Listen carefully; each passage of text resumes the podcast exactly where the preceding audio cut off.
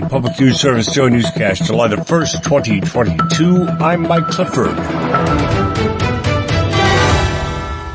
The Environmental Protection Agency now has fewer tools to fight climate change. That after the Supreme Court stripped the agency of its authority to regulate greenhouse gas emissions from existing power plants.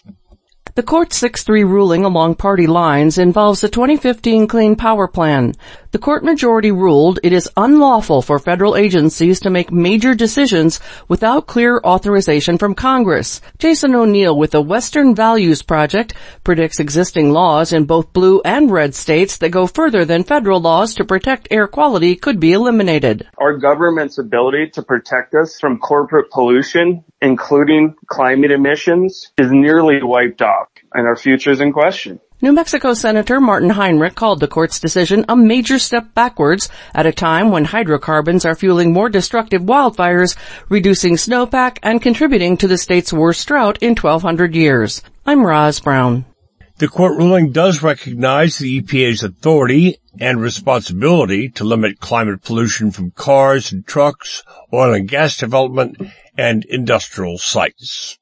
California now poised to become the first state in the nation to give health care to all income eligible residents regardless of their immigration status. The legislature is set to pass the final budget bills this week, which will be signed by Governor Gavin Newsom shortly thereafter. Cynthia Buiza with the California Immigrant Policy Center says this is the fulfillment of an almost decade-long push by the Health for All campaign. This is very timely but also long overdue because for many, many years, many of our immigrant workers who have contributed tremendously to what makes California California have gone on without this very important safety net. This budget deal represents a huge step toward universal health coverage and is expected to benefit about 700,000 people starting in 2024. Opponents cite the cost. The budget includes 625 million to cover the first 6 months of 2024 and allocates 2.1 billion per year after that. This is Suzanne Potter reporting. Now from CNN, Ketanji Brown Jackson sworn in Thursday as an Associate Justice to the U.S. Supreme Court, making history as the first black woman on the highest court in the nation. Jackson, who is 51, joins the court as its 116th member CNN notes in April she was confirmed 53 to 47 by the Senate to the High Court that after a series of contentious hearings where Republicans tried to paint her as soft on crime and Democrats praised her judicial record. This is PNS. A Florida judge plans to put on hold the state's new 15-week abortion law set to take effect today. He says it is unconstitutional and will issue a temporary injunction.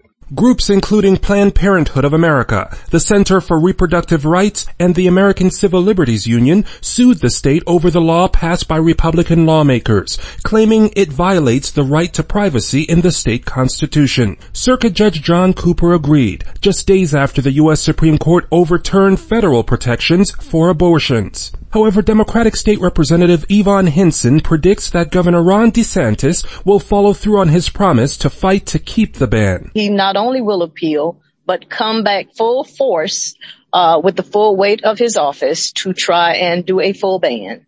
Uh, we can expect that if we don't go to the polls with that understanding. The Florida abortion ban includes no exception for cases of rape or incest. In response to the ruling, DeSantis says he expected it and doesn't think the state constitution mandates things like, in the governor's words, dismemberment abortions. Judge Cooper plans to issue the injunction on Tuesday. Hinson says anyone concerned about a possible outright ban on abortions in Florida should make their voices heard at the polls, because in her view, DeSantis has been able to get what he wants so far.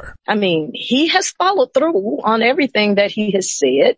We have to believe him and we need to vote like we believe him because uh, everything he does is intentional. Judge Cooper cited Section 23 of the Florida Constitution which states, every natural person has the right to be left alone and free from governmental intrusion into the person's private life except as otherwise provided herein. Republicans have long struggled to restrict abortions in the state because of this privacy clause. This is Trimmel Gomes.